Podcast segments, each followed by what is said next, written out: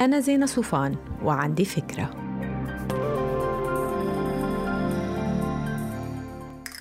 هاي شي مرة حدا وجه لكم سؤال مالي متطفل فاجأكم وأربككم؟ هيدا على فكرة بيصير مع كتير ناس بيقرر واحد من أصحابهم يسألهم بجمعة كبيرة قديش دفعوا حق بيتهم الجديد؟ أو قديش عم بقسطوا أو حتى وأنا هاي صارت معي قد بيقبضوا؟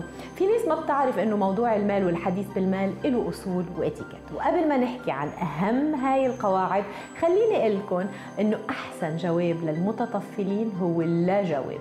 يعني لما تنسأل قد دفعت حق شيء فيك بكل سهولة وبضحك تقول أفت أكثر بكثير مما كنت بحب وتغير الموضوع ببساطة.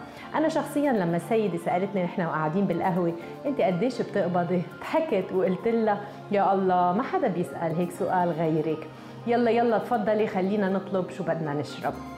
وفورا فتحت موضوع تاني. ولو كانت كررت السؤال كنت رح أضحك واقول لها يا شيخة افتحي حديث بسر الواحد بلا نكد أو يمكن كنت قلت لها مليون دولار وضحكت.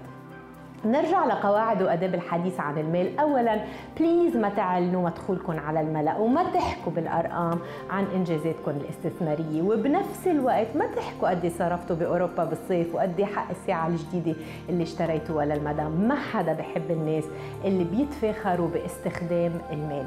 وكمان ما تخبروا كل الناس عن الفلوس يلي بتخصصوها لفعل الخير. تذكروا إنه يلي بيعمل الخير لحتى يحصد مجد أو شهرة بيكون عم يعمله أكيد أكيد للأسباب الغلط. نوصل لمسألة حساسة إلى علاقة بالمال بين الأصدقاء. ما في حدا ما بينزنق مرة وبيتدين من صديق.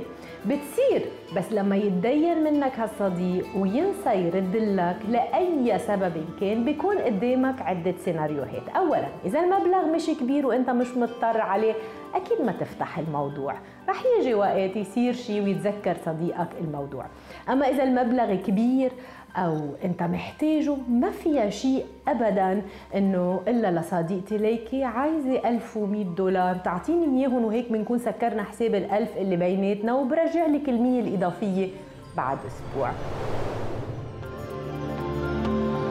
ما تنسوا تعملوا download للفكرة؟ تعطوها rating وتساعدوني بنشرة. باي.